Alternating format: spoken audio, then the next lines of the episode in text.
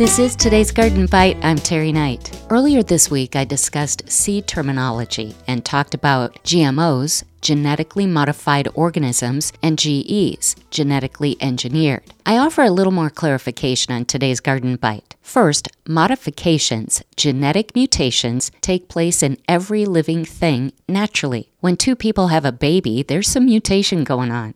Not sure that's real romantic, but you catch my drift. Hybridizers have been modifying plants since agriculture began. It used to take six to ten generations to change characteristics. Modern hybridization speeds up that process considerably. Using a method of controlled crossing devised by Charles Darwin and Gregor Mendel in the mid 19th century, plant breeders can now produce seed that combines the desired traits of two pure parent lines in the first generation. This creates a new variety known as an F1 hybrid. To create F1 seed, seed companies grow two parent lines in the field each year, designate the male and female parents, carry out pollination under controlled conditions, such as hand pollination under a row cover, then harvest seed from the females. GE varieties are created in a lab using highly complex technology, such as gene splicing. These high tech GE varieties can include genes from several species, a phenomenon that almost never occurs in nature. It includes the introduction of a bacteria into a plant for specific pest resistance. There can be good things to say about GMOs. I can hear the uproar already, but there's just so much we don't know, and that's what's scary. I have links to more information on gardenbite.com. That's today's Garden Bite. I'm Terry Knight.